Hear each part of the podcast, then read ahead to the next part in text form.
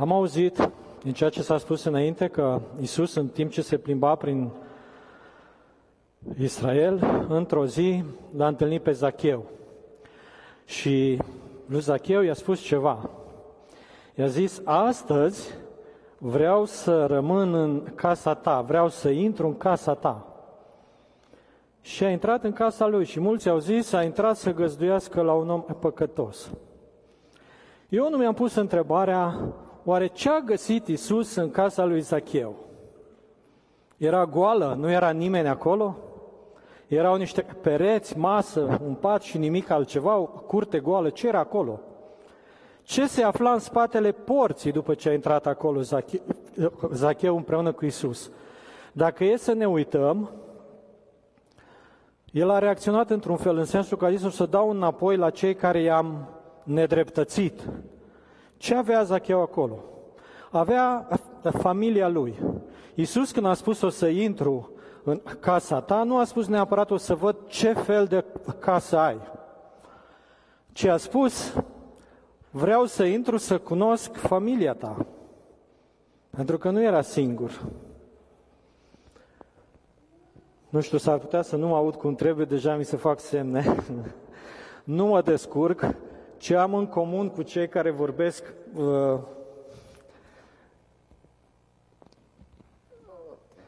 cu cei care vorbesc în acest loc este Dumnezeu meu, la care se închină și cei care au vorbit înainte de mine și acest microfon pe care nu știu să-l folosesc. Asta e ce am în comun, restul mai puțin.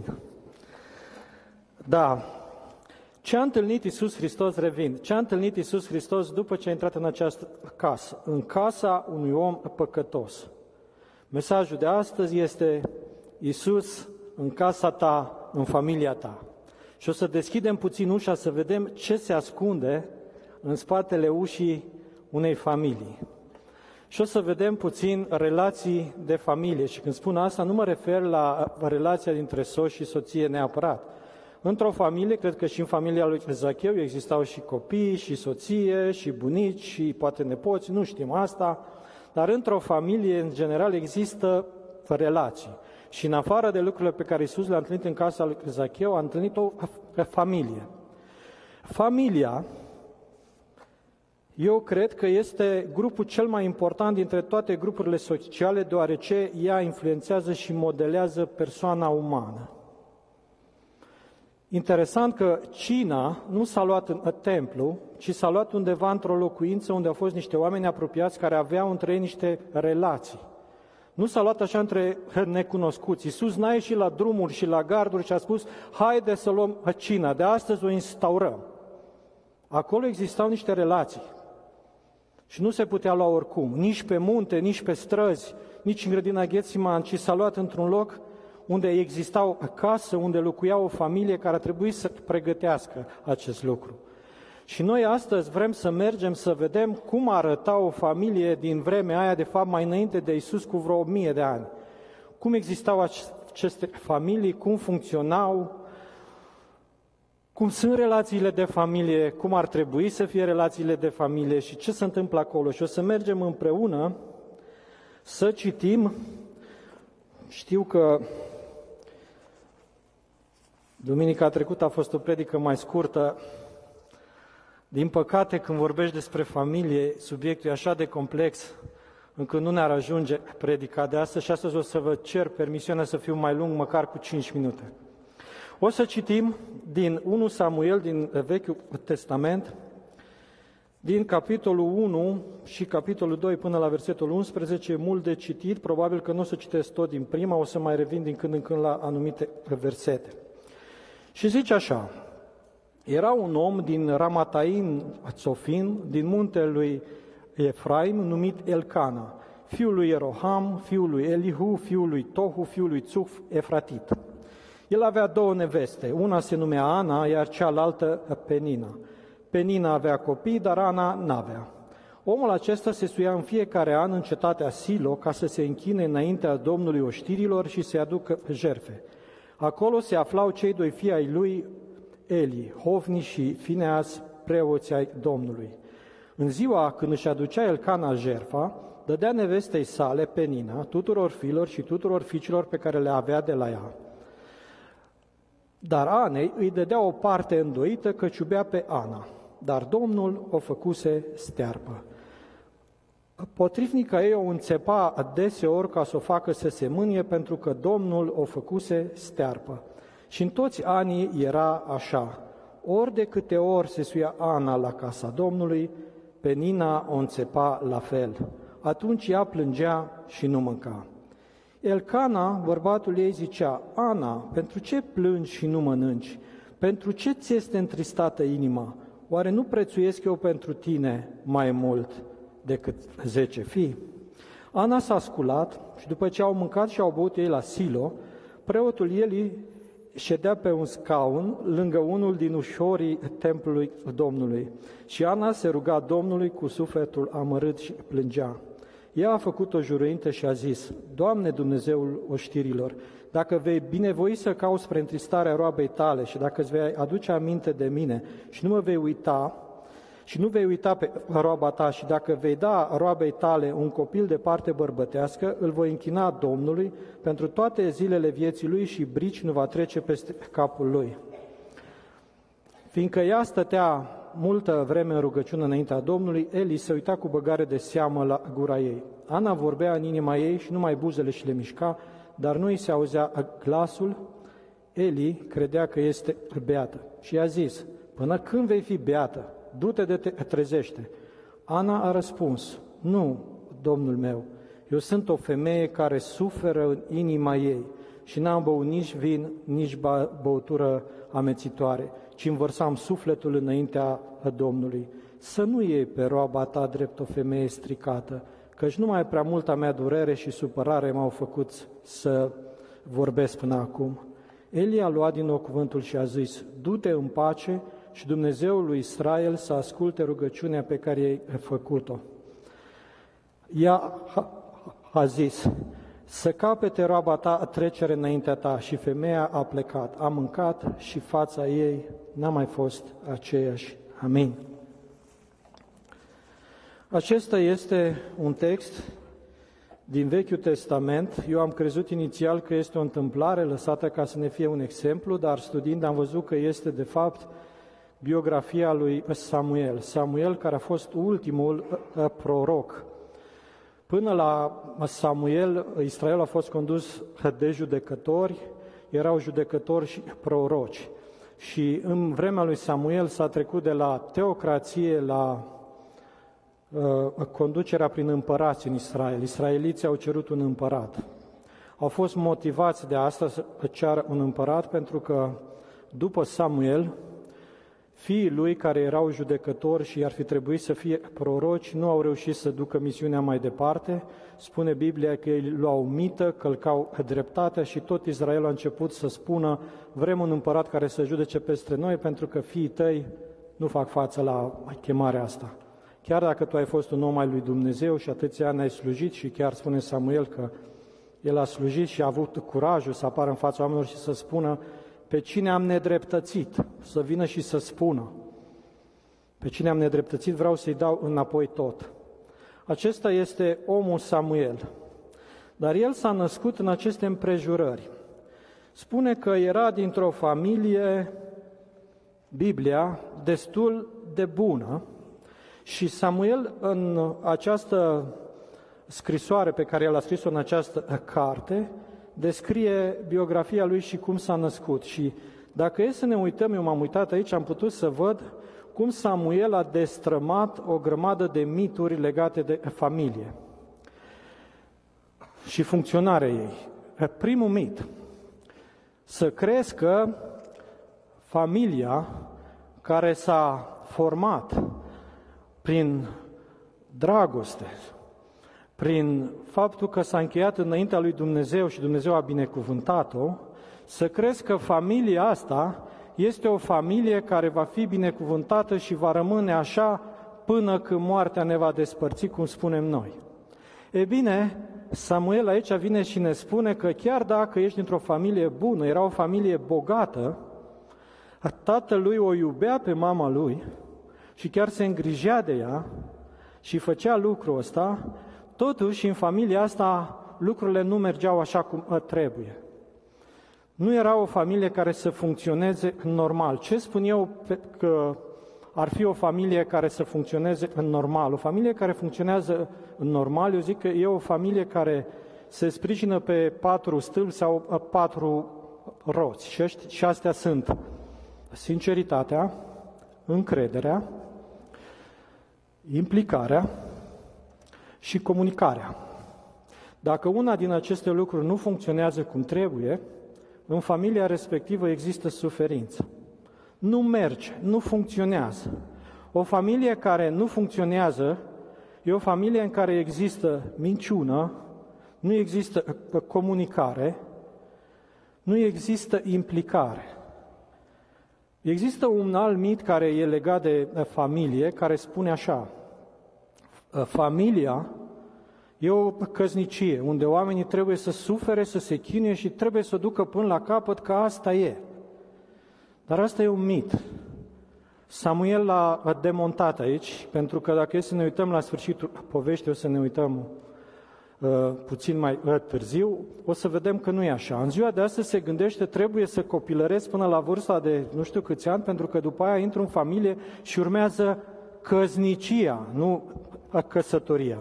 Căsătoria e doar ceremonia prin care intru în familie și mai departe urmează căsnicia. Dacă e să ne uităm în ce a fost aici, până la urmă Dumnezeu a binecuvântat-o și încă n-am ajuns la cântarea Anei, dar vreau să vă spun că căsătoria nu este căsnicie. Sunt lucruri care te chinuiesc în familie, dar nu e doar asta. E un nou drum pe care îl pornești împreună cu cineva la care se mai pot adăuga persoane între timp și mergi împreună pe acest drum. Nu este un lucru în care doar trebuie să te chinui pentru că asta e. Nu avem ce face, nu putem să schimbăm. Există acest mit. Mai există un mit în familie și noi românii ăsta îl avem și îl aplicăm bine. Rufele se spală în familie. Nu te duci să povestești ce se întâmplă în familia ta, că într-adevăr, are o urmă de adevăr. Nu poți să te duci la orice colț de stradă să te plângi și să spui ce se întâmplă în familia ta oricui.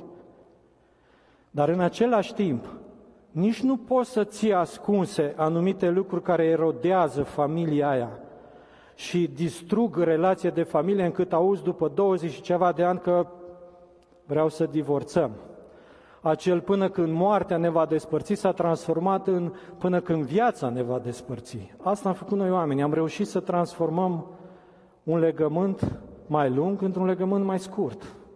Asta facem de cele mai multe ori și când aud că mă sună cineva și zice vreau să vin să vorbesc ceva cu tine și dacă persoana asta este și femeie, deja mi îngheață inima. Pentru că știu că nu o să vină să vadă ce mai fac, ce mai e la mine acasă și o să vină să-mi spună, eu m-am hotărât să divorțez. Sunt într-o familie nefuncțională. Și întrebi, ce nu funcționează? Ce n-a funcționat? Și auzi fel de fel de explicații. Îmi permit să spun la modul general, pentru că nu vreau să dau din casă, nu am voie să dau din casă ce îmi spun, vă spun la modul general câteva lucruri pe care le aud. Păi știi, soțul meu e, uh, suferă de jocuri de noroc. El joacă toți banii care avem, a jucat tot ce am avut, toți banii care am avut în casă, când câștigă un ban îl, îl duce acolo și eu de ani de zile sufăr cu asta și nu mai pot, nu mai rezist să trăiesc în felul ăsta, îmi bat creditorii la ușă, dă-ne banii sau te omorâm și n-am mai am de unde să le dau și vreau să mă separ, nu mai pot să trăiesc în această familie care nu mai are aprovizionare. Și eu întreb, dar de când uh, s-a întâmplat uh, fenomenul? Păi de vreo 4-5 ani, de nu știu cât timp s-a întâmplat lucrul ăsta. Și până acum, de ce n-ai discutat cu nimeni? De ce n-ai spus lucrul ăsta nimănui? A, păi știi că m-am gândit că să nu audă alții, că nouă ne merge rău și că nu avem bani și am vrut să-l acopăr și am vrut să fac lucrul ăsta și astăzi am venit să divorțez. Alte scuze pe care le aud. Păi știi că relația dintre noi s-a răcit, la început era frumos, Dumnezeu ne-a binecuvântat și vreau să fac o scurtă paranteză, vorbesc de familii care îl cunosc pe Dumnezeu, nu vorbesc de celelalte. Vin la mine și spun, relația dintre noi s-a răcit, el era mereu ocupat cu munca, pleca încolo, pleca încoace, am văzut că nu mai există acea chimie, sentiment care exista la început și că după aia să aflu că de fapt el se combinase cu altcineva și trăiau împreună și ne-am hotărât să ne despărțim pentru că nu mai funcționează așa și copiii s-au prins, toți oamenii vorbesc în jurul nostru, vrem să punem capăt, familia asta n-a funcționat. Mitul rufele se spală în familie, aici poate să ducă de cele mai multe ori. O să vă mai zic un mit care există. Familiile funcționale și fericite și care îl cunosc pe Dumnezeu nu se ceartă. Bă, nu se ceartă, aia nu-i familie dacă ai ajuns să te cerți, să spui anumite lucruri și să fie diferențe între părerile noastre, noi care ne înțelegeam așa de bine, și acum nu mai putem să ne înțelegem pentru că ne certăm și de asta vrem să ne despărțim. Nu mai există vin la mine cu scuza intitulată Nepotrivire de caracter. Suntem două caractere puternice și dacă rămânem împreună ne omorâm. Și vrem să ne despărțim. Ceva în familia aia n-a funcționat. Și la fel întreb, dar de când ați început să vă certați și care sunt motivele? Ce aveți de împărțit? Și aici apar alte explicații de genul, știi că el sau ea, aici oricare dintre ei, e mai apropiat de socrii, e mai apropiat de mama lui, e mai apropiat de mama ei, ei decid cu privire la finanțele noastre, unde stăm, cu privire la copiii noștri, ei decid tot. Și din cauza asta ne certăm, că mie nu-mi convine ca altcineva să se amestece în familia mea. E bine, în familii, dacă e să spunem adevărul, și spun asta ca unul care a avut 26 de ani de căsătorie până acum, există neînțelegeri. Și e bine să existe neînțelegeri decât să existe în spate o viață trăită în ascuns, în neadevăr, în păcat, în minciună, să te minți singur și să minți și pe cei din jur că tu o duci bine, când de fapt nu o duci. Iisus vrea să intre în casa ta și El spune, eu sunt adevărul. Adevărul în ceea ce am citit noi aici era că era o familie nefericită și în care aceste mituri funcționau. Ce a făcut Elcana când a văzut că soția lui se află în depresie de ultim grad, care nu se mai bucura de nimic, toți se bucurau și uh, șapte zile și șapte nopți era o sărbătoare la Silo, în fiecare an toți se duceau acolo, ei dispuneau de bani, se duceau cu familie, mâncau, petreceau zi și noapte, șapte zile și ea stătea într-un colț și nu se putea bucura de asta. Și Elcana ce zice? Nu valorez eu pentru tine mai mult decât uh, 10 fii? Și răspunsul pe care ea treia să-l dea era nu, nu valorezi. Pentru că de multe ori în familie ai nevoie de un anumit lucru pe care ți-l dorești. Dacă tu ai nevoie de liniște în casă, degeaba te ceri și te duci după aia cu o haină. Pentru că trebuie mai întâi să elimini neînțelegerea, după aia să dai un dar ca să fie primit și să fie liniște în casă. Elcana s-a dus și i-a întrebat, uite, eu îți dau dublu, fac eforturi. Era un om implicat, cele patru lucruri care vi le-am spus, implicarea, se implica în familia lui. Mergeau împreună și se închinau Domnului, aduceau jerfe, chiar făceau activități spirituale, dar în familia lui exista un lucru care nu se schimba. Exista o ceartă, un scandal între prima soție care avea copii și a doua soție care, pe care o iubea, dar care n-avea copii. Și aici sunt alte mituri. Unul din mituri e așa că dacă o familie nu are niciun copil, e cea mai nenorocită familie și cum să nu aveți copii? Ce e asta? Nu e o familie fericită, nu e o familie funcțională. Și am văzut familii fără copii care sunt funcționale și care încă rezistă. Și am văzut și celălalt mit care spune, dacă sunt mulți copii, ai o familie realizată și fericită. Asta, asta ar trebui să fie standardul. Am văzut familii cu mulți copii care trăiesc în nefericire și familii cu mulți copii unde se trăiește în relații normale, funcționale. Se comunică, sunt sinceri, se implică, fac lucrurile astea și familia funcționează. Pentru că dacă unul din elementele astea nu funcționează, faci pană și te-ai înjugat la un jug nepotrivit Și dacă nu te oprești să umfli cauciucul, se mai sparge unul și tot așa până la urmă tragi căruța pe dreapta și asta e, cauți un avocat. Nu funcționează. E bine, vă spun ca unul care a trăit într-o familie cu șapte copii și familia noastră încă funcționează, dar asta este doar datorită lui Dumnezeu, pentru că dacă era datorită părinților mei sau nu, nu funcționa. Și pentru asta vreau să-i mulțumesc lui Dumnezeu, dar am vrut să aduc în fața dumneavoastră aceste mituri care există în lumea cu, care e în jurul nostru. Putem să strigăm Isus pe munte, pe străzi, dar Isus în familie, n-am putea să strigăm mai des. Doar pe stradă? Doar pe munte? Doar aici, la biserică? Iisus vrea să intre în casa ta, ăsta e mesajul, să locuiască acolo, să aducă adevărul, sinceritatea, încrederea. Pentru că atunci când e sincer, înseamnă că ai încredere în omul cu care stai de vorbă. O familie nu se poate forma fără încredere. N-are cum. O familie alt mit, să zic, ar fi ăsta, că noi nu avem nevoie de consilieri, de consiliere din afară. Cu toate că nu suntem acum 3000 de ani, să zicem că atunci mergeam doar la preot, la proroc, cumva să ne ajute, dar uh, o familie, ca să funcționeze, noi spunem că nu avem nevoie de consiliere. Nu, nu avem nevoie să ne ducem la nimeni să povestim că chiar nu reușim să depășim anumite greutăți din viața noastră.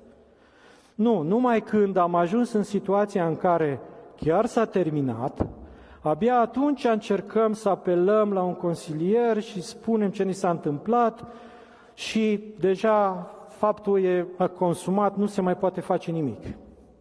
Urmează de obicei despărțirea. Nu se mai poate face nimic. Putem să vedem în ceea ce am citit că Elcana nu s-a dus la preotul Eli, preotul Eli, prorocul Domnului, tu care faci lucrurile astea, ajută-mă că am în familia mea o problemă gravă. Am crezut că dacă pe lângă soția care am avut-o și nu știu cum s-a căsătorit cu ea, că nu zice că o iubea, am crezut că dacă implic o femeie pe care o iubesc, eu o să fiu fericit și toată familia o să fie fericită. E bine, aici mai e un mit, care astăzi, în vremea noastră, după mai multe mii de ani, se practică uneori. Se spune așa că dacă nu te înțelegi cu soția cu care ai trăit 20 uh, de ani, că nu mai e cum a fost la început, ar trebui să-ți găsești o variantă, o amantă mai tânără cu vreo nu știu câți ani pe care să iubești și să fiți fericiți și să funcționeze. E bine, ăsta e un mit. Îți spun ca femeie sau ca, ca bărbat, dacă nu ești în stare să ai grijă de o soție sau de un soț, cum vei avea grijă de doi? Că nu ești în stare. Dacă erai în stare, nu căutai variante. De ce nu te uiți mai bine la tine și spui, am nevoie de consiliere în familia mea, că am 40 de ani și uite, aici există niște întărituri, aici există niște moșteniri, aici există niște învățături greșite pe care eu le aplic și fac ca familia mea să nu funcționeze. Mai e un mit aici. Poți să mergi la un consilier și tu să crezi că ăla o să vadă exact ce problemă ai, o să apese exact butonul care trebuie, o să schimbi viața ta și viața ta va funcționa. E bine, sunt consilieri buni, avem încredere în consilieri și ei pot să facă multe lucruri bune, chiar și creștini, și psihologi, și psihiatri, și medici și așa mai departe. Bine, dacă ne uităm la ce s-a întâmplat aici, Eli, omul lui Dumnezeu care putea să vadă multe lucruri, se uită la Ana și zice, tu ești beată, tu ești o femeie stricată, du-te de aici, du-te, trezește-te, spală-te, după aia vină să discutăm dacă vrei. Uneori se poate întâmpla ca și consilierii să greșească. Și atunci ce faci? Că dacă îți dă un sfat și de multe ori auzi sfatul ăsta, da lasă-l, nu te mai chinui cu el, da lasă-o, are balta pește, da du-te în altă parte, da găsește variante, de ce să te chinui, viața e scurtă. Poți întâlni la consiliere astfel de sfaturi care nu sunt întotdeauna cele mai bune. Eli s-a înșelat, dar după care, pentru că era omul lui Dumnezeu, important totuși să fie un consilier care ține cont de Dumnezeu în ceea ce face. A spus așa, Domnul să asculte rugăciunea pe care i-ai făcut-o. Sunt situații în viețile noastre și în special în viața de familie Și nu mă refer doar la soț și soție, copii, bunici. Există și aici anumite relații care nu funcționează, construite greșit, care nu sunt bazate pe adevăr, pe încredere, nu sunt pe comunicare, nu sunt bazate pe așa ceva și există situații la care nu ai un răspuns. Ar fi bine atunci noi, ca oameni care îl cunoaștem pe Dumnezeu sau care poate facem consiliere, să spunem, Domnul să-ți asculte rugăciunea, decât să spunem lucruri care să strice. Decât să aducem în familia aia lucruri care nu sunt bune. E mai bine să ne uităm să vedem ce spune Dumnezeu legat de asta. E important lucrul ăsta. E să ne uităm aici, vedem că aici mai erau doi fii al lui Eli, preoți ai Domnului Hovni și Fineas. Pentru cei dintre dumneavoastră mai studioși, căutați și vedeți ce fel de oameni erau și cum au sfârșit. Au murit pentru că au vrut relații în afara familiei cu femeile de la templu, au murit amândoi în aceea zi, uciși. Dar dacă ne uităm mai departe, în cuvântul lui Dumnezeu, Samuel, la sfârșitul vieții lui, fiii lui erau judecători și au sfârșit-o și ei rău, zice că l-au omit, încălcau dreptatea și făceau lucruri rele. Chiar dacă el și-a mustrat fiii și le-a spus că ce fac nu e bine, situația nu s-a schimbat. Ce vedem noi aici se mai demontează un mit. Dacă noi slujim pe Dumnezeu și ne implicăm în asta foarte mult, nu e o garanție a faptului că și copiii noștri o să facă lucrul ăsta. Nu e o garanție. Sunt multe familii în care, într-adevăr, copiii continuă să slujească pe Dumnezeu pentru că văd Dumnezeu din familia lor. Văd cine locuiește în familia lor și cine nu locuiește. Dar sunt și copii care nu pot să facă lucrul ăsta. Deci, cumva trebuie să știm că cu lucrurile astea ne vom întâlni în viață. E un adevăr. E un lucru în care ne întâlnim. Și când v-am spus lucrurile astea, s-ar putea să vă gândiți la următoarea chestie, cei care vreți să întemeiați o familie. Bineînțeles că eu am intrat în acest subiect undeva mai sus. Dacă vrei să vorbești despre relații de familie, ar trebui să iei de la început cum îți găsești o soție sau un soț, cum faci lucrul ăsta, ce înseamnă responsabilitatea unei familii, finanțele unei familii, relațiile din familie și lucrurile astea ar trebui să ne pregătim să le învățăm de pe vremea când suntem încă tineri, dar de cele mai multe ori nu ne le spune nimeni. Le învățăm pe spatele nostru niște lecții dureroase, din care de cele mai multe ori rămânem marcați toată viața, cu o familie nefuncțională în care doar Isus Hristos vrea să intre, chiar dacă e familia unui om păcătos, vrea să intre și acolo. Asta mi-a plăcut mult astăzi. Că Isus vrea să intre în familia unui om păcătos. Că zice Isus în altă parte, nu cei sănătoși au trebuință de doctori, ci cei bolnavi. Nu se vorbește prea mult despre astfel de lucruri la biserică. Ceea ce ați auzit astăzi, probabil că să mai auziți pe la nunți, poate, nu știu. De puține ori avem curajul să spunem ce se întâmplă în spatele ușilor familiilor noastre. Și, într-adevăr, sunt lucruri în particular despre care, într-adevăr, nu e bine să discuți. Dar dacă un lucru este evident și era evident că Ana era supărată în depresie și că nu putea să aibă copii, ce faci cu asta? Și acum să trecem la partea a doua a mesajului. Ce faci când ești într-o astfel de situație? Fără asta, dacă ne-am oprit aici, ar fi o atmosferă din asta cum era de fapt într-o familie de pe vremea aia și de pe vremea asta, cum sunt multe familii, unde Isus poate încă n-a intrat. Poate nu a venit să zică, astăzi vreau să intru în casa ta, da, da, aici, vreau la tine. Poate la vecinul care are mai mult spațiu, că la el, și după aia mai vin unii oameni care sunt mai religioși și spun, dar nu la mine, la celălalt, că el e păcătos. Se întâmpla pe vremea aia și așa au făcut farisei când au zis să intrat să găzduiască la un om păcătos. E bine, haideți să mergem mai departe în partea a doua. Ce s-a întâmplat? Ana s-a rugat, spune cuvântul lui Dumnezeu, și a zis că dacă îmi vei da un copil de parte bărbătească, eu o să-l închin Domnului. Dumnezeu a ascultat rugăciunea, a primit un copil de parte bărbătească și spune cuvântul lui Dumnezeu că după ce l-a a încetat să-i dea lapte, l-a înțărcat, l-a dus și l-a lăsat la Shiloh, acolo la locul unde ei trebuia să se închină și l-a încredințat prorocului Eli. O decizie luată în familie care o spun e puțin ciudată. Ți-ai dorit atâția ani să ai un copil, ai plâns, ai fost înțepată de cealaltă soție ani de zile. Ani de zile ți-a scos ochii și ți-a zis că ești o femeie de mâna a doua, nu poți să naști și trebuie să te porți frumos cu copiii, că pensia ta va depinde de ei, că tu nu ai copii și tu o să fii ultima femeie și bucură-te dacă Elcana nu scrie o carte de despărțire și spune înapoi la familia ta. Acum, după ce s-a, s-a împlinit rugăciunea ei și Dumnezeu a ascultat rugăciunea, primește copilul, e un băiat care este sănătos, eu m-am gândit, dacă ar fi zis ea un băiat și ar fi primit o fată, scăpa de înțelegerea asta cu Dumnezeu, sau dacă era un băiat cu handicap, iară scăpa, că nu putea să-l mai ducă acolo.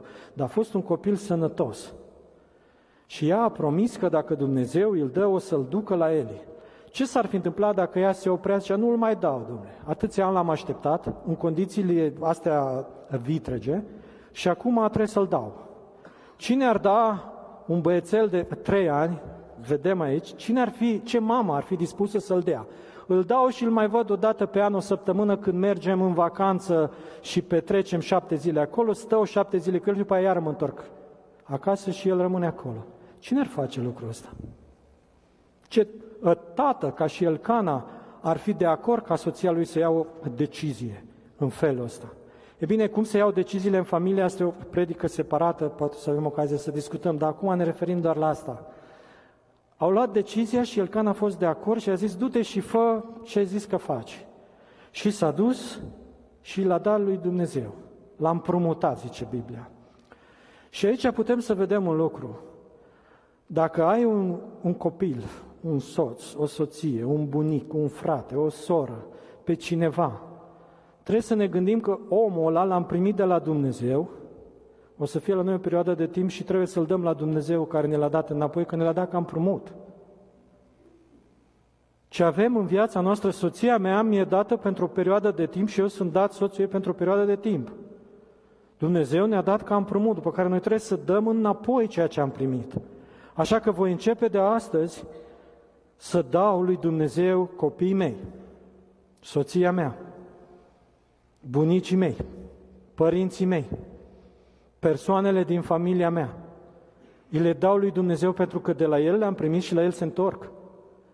Dacă vrei să trăiești fără Dumnezeu și poți să faci așa ceva și să fii tu cel care decide, să fii ca uh, Penina. Fă, eu decid acum. Am copii, am soț cu bani, am poziție socială, sunt văzută bine, toată lumea mă laudă, îmi permit chiar să înțep pe cineva, că am autoritate. Eu sunt, vorbesc de sus. Tu, Ana, mm, ce cauți pe aici? Cât timp? Penina n-a realizat că ceea ce ea a primit, toată binecuvântarea din viața ei, nu i aparține ei și n-a făcut nimic să o merite. A primit-o de la Dumnezeu. Și Penina a avut vârsta de eh, trei ani, care cum a avut și eh, Samuel și a fost într-o familie și se gândea că o să aibă într-o zi o familie fericită și a primit-o de la Dumnezeu și slavă Domnului. Dar asta nu te îndreptățește să te uiți de sus la nimeni. Pentru că ce ai, ai de la Dumnezeu. E un cântec care spune tot ce am, am de la tine și ce sunt, prin tine sunt. Nu sunt prin ceea ce eu am reușit să realizez până la o anumită vârstă. Femeia asta a făcut lucrul ăsta și a rămas în istorie de atâtea mii de ani doar pentru că a făcut lucrul ăsta. Nimic mai mult. Ana, în schimb, ea a zis, dacă, Doamne, îmi dai ceva, primești ceva în viața asta, eu o să-ți dau ție. O să-ți dau ție. Și tu o să fii cel care se ocupă de copilul meu.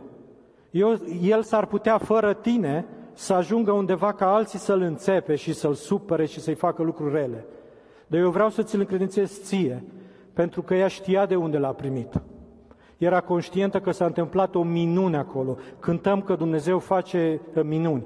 Aici s-a întâmplat o minune. Și o vedem pe Ana în partea a doua, în uh, capitolul 2, că e o femeie care cântă. Și are are niște lucruri pe care ea le spune. Sunt frumoase cântecele, mai ales cântate de femei. Au o sensibilitate și mm, cred că Dumnezeu le-a binecuvântat cu lucruri pe care noi, bărbații, nu le avem. Ana, în schimb, pe lângă, nu știu pe ce melodie a cântat ea asta, dar cuvintele cântării ei conțin o grămadă de adevăruri pe care numai un om care vrea să-L cunoască pe Dumnezeu și care e de acord ca Dumnezeu să intre în casa lui și în familia lui, le poate trăi. Și ea spune așa, haideți să vedem. Zice așa, puterea mea a fost înălțată de Domnul. Nimeni nu este sfânt ca Domnul, nu este alt Dumnezeu decât tine, nu este stâncă așa ca Dumnezeul nostru. Căci Domnul este un Dumnezeu care știe totul și toate faptele sunt cântărite de El. Domnul omoară și înviază, El coboară în locuința morților și El scoate de acolo. Domnul sărăcește și El îmbogățește, El smerește și El înalță, căci a Domnului sunt stâlpii pământului și El a așezat și pe ei a așezat El lumea. Ce descoperire are! Realizează că dacă vrei să trăiești în această lume, nu găsești neapărat fericirea și bucuria în familia ta.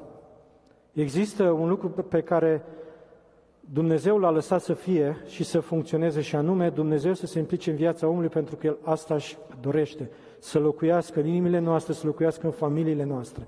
Și noi să putem să spunem lucrul ăsta. Ca să poți să întemeiezi o familie și să o faci să funcționeze, trebuie să fii conștient că Dumnezeu este Cel care omoară și învie. Dumnezeu este Cel care a așezat pământul pe niște stâlpi și El funcționează. Dumnezeu a făcut toate lucrurile din lumea asta să funcționeze și numai El le poate face să funcționeze.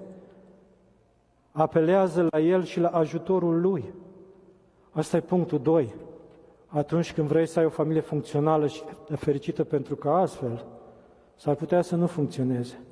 Și, sincer, nu știu ce înseamnă divorțul, pentru că nu am divorțat, dar sunt oameni care au făcut-o și nu știu dacă o să vin în fața dumneavoastră să vă spună vreodată prin ce suferințe trec. Nu știu dacă o să vină cineva să spună am greșit când am făcut lucrul ăsta. Și eu sunt vinovat de ceea ce s-a întâmplat. De puține ori s-a întâmplat lucrul ăsta și se întâmplă. Asta doar atunci când Isus vine și locuiește acolo, te convinge să te duci să dai înapoi, cum a făcut și Zacheu, să vezi cine ești, cine ești de fapt, să te cunoști și să fii cumva dispus să refaci viața ta. Nu știu, pentru mine, cei care merg spre divorț sunt niște oameni care merg pe cum și Isus a mers spre locul de sacrificiu, numai că ei nu ajung niciodată să fie răstigniți, dacă ar ajunge să fie răstigniți, ar muri, ar învia din nou, s-ar naște din nou și ar avea o viață fericită din nou. Pentru oamenii ăștia eu zic că fără Dumnezeu și fără implicarea Lui, drumul crucii durează toată viața lor. Cei mai apropiați dintre ei spun, a meritat-o, e bine că s-a întâmplat așa, bine că a scăpat de aia, copiii se întorc împotriva părinților, socrii, soacrele, părinții uh, proprii vin martori la judecătorie împotriva copiilor lor. Tot ceea ce tu ai crezut și te-ai încrezut că o să fie bine, tot ce ai făcut bine s-a uitat, tot ce a fost frumos s-a șters și toți din jurul tău doar strigă, nu e suficient de bun, ar trebui și din cauza asta mulți se sinucid, nu rezistă. Îmi doresc să nu se întâmple așa. Am spus acest lucru pentru că nu se vorbește despre asta. Putem să închidem ușa și să lăsăm pe Isus și pe Dumnezeu dincolo de poartă și să fim ignoranți și să nu vedem suferința care există în familia respectivă. Să credem că noi suntem bine. Într-adevăr, suntem bine. De curând am întâlnit o familie de evrei care spuneau așa, îi mulțumim lui Dumnezeu pentru fiecare pas pe care îl facem. Mai fac un pas. Doamne, mulțumesc. Încă un pas. Doamne, mulțumesc. Eu vin și spun că îi mulțumesc lui Dumnezeu pentru fiecare zi în care pot să trăiesc în familia mea și simt că Dumnezeu e acolo și Isus e acolo și El binecuvintează. Îmi doresc pentru voi să trăiți familii și relații împreună cu Isus, în care El să locuiască. Nu vă faceți mituri nu trăiți în minciună, nu vă bazați pe puterea voastră, pe inteligența voastră, pe banii voștri, pe relațiile voastre și pe orice altceva. Pentru că familia este un lucru pe care Dumnezeu l-a construit și El știe cel mai bine cum funcționează. Avem nevoie de Isus și de Dumnezeu în familiile noastre. Avem nevoie de lumina Lui, de pacea Lui, de dragostea Lui, de înțelegerea Lui. Putem să ne încredem în El și să avem asta și îmi doresc pentru fiecare dintre dumneavoastră să aveți relații de familie funcționale. Nu spun neapărat fericite, ci funcționale, pentru că dacă merge ceva, veți putea bucura de lucru care merge. Dacă nu mai merge, nu mai merge. Nu întotdeauna soluția e singurătatea. Despre singurătate o să vorbim altă dată. Singurătatea și ce se întâmplă după divorț. Pentru o grămadă de oameni care au trăit această dramă și cred că e nevoie să ne adresăm și lor. Putem să mergem și foarte bine în diferite direcții cu învățătura noastră, dar până la urmă realitatea de lângă noi, dacă asta nu o vedem, dacă lumina care este în noi e întuneric și nu vedem ce se întâmplă în jurul nostru, cât de mare e întunericul ăsta? Avem nevoie să învățăm să trăim. Când am spus implicare, e nevoie de implicare pentru că viața se schimbă și noi ne schimbăm și lucrurile din jurul nostru se schimbă și societatea se schimbă și dacă noi nu suntem dispuși să ne implicăm în această schimbare, fie avem de suferit în familii nefuncționale, fie ajungem să divorțăm, fie nu mai întemeiem o familie sau amânăm întemeierea ei din această cauză, fie ne apucăm să trăim nu după cuvântul lui Dumnezeu și a trăi în afara cuvântului lui Dumnezeu și a nu încerca să-ți transformi și să schimbi viața după cuvântul lui Dumnezeu, a nu-L implica pe Dumnezeu în familia ta. Chiar dacă nu e faliment și spune că familia asta are o imagine, al mit este că noi vrem să arătăm o imagine ca familie, să fim frumoși, îmbrăcați, perfect și tot să zică, wow, ce bine arată, ce extraordinar le merge. Ha, da, pentru puțină vreme ne putem bucura de acest mit. Dar dacă Dumnezeu nu e acolo și nu suntem dispuși să-L recunoaștem pe El ca Dumnezeu și că ce avem, avem de la El și că ce suntem, suntem datorită Lui și putem să spunem slavă Domnului pentru ceea ce ne-ai dat, deja suntem pe drumul autosuficienței, suntem pe drumul lipsei de implicare. Nu funcționează. Să știți că o familie nu funcționează stând unul la un televizor, celălalt la altul, unul cu o telecomandă și altul cu alta, unul la bere cu băieții, unul la plimbare cu fetele. Pentru puțin timp va funcționa, ca o roată care îi spartă până duci la vulcanizare. Dar după un timp, dacă oamenii nu se implică și nu implică pe Dumnezeu aici, Iisus a venit astăzi și v-a spus, vreau să locuiesc în casa ta. O chestie nouă. El vrea să locuiască acolo și o să te bucuri de prezența Lui. O să te bucuri și o să vezi cum Dumnezeu transformă și schimbă lucruri. Scoate din locuința morților. Oare va putea să scoată din familia ta de lăsarea și confortul și lipsa de implicare? Mai e o scuză. Uite, pe asta vă mai spun și după aia mă opresc. Mai am multe să vă spun, dar nu avem mâncare aici după și trebuie să o deplasați până acasă și vei ceva timp. Mai e un mit care spune așa, dacă eu slujesc pe Dumnezeu și îmi dedic toată viața lui Dumnezeu, asta e o garanție că familia mea merg lucrurile... Mm-mm. Multe familii de oameni care chiar slujesc pe Dumnezeu se despart. Pentru că oamenii respectivi și-au găsit refugiu în religie, în meseria lor, în slujba lor și n-au fost atenți la ce se întâmplă în curtea lor. În curtea lor au așteptat să vină Isus, că poate să intre într-o zi să facă ordine pe aici. Dar era responsabilitatea persoanei respective să se ocupe de familie. Asta e responsabilitatea pe care Dumnezeu ne-a dat-o. Și e scris și în Biblie că dacă nu are grijă de cineva de cei din casa lui, e mai rău ca un necredincios. Să nu mai trăim cu mituri, să nu ne mințim singuri și să mințim și pe alții. Să avem încredere în Dumnezeu că doar Dumnezeu e Cel care face lucrurile să funcționeze și depindem de El. Oricât de mare am fi și cât de spirituale am fi, ne lovim fiecare, nu suntem îngeri. Am început că era un om, Elcana, din familie bună, dar era un om. Suntem oameni și Dumnezeu a venit să locuiască și să transforme niște oameni în sfinți. Nu suntem sfinți și din când în când ar trebui să fim și oameni. Suntem oameni care trăiesc cu aceleași provocări cu care se, lo- se lovesc orice om și orice familie din lumea asta. V-am spus aceste lucruri azi pentru că îmi doresc să vă meargă bine. Să aveți și voi șapte zile de concediu pe an, cum a avut Elcana și după un timp să puteți să veniți acolo și să spuneți, Doamne, Tu mai binecuvântat, puterea mea a fost ridicată de Tine, Tu ai binecuvântat familia mea.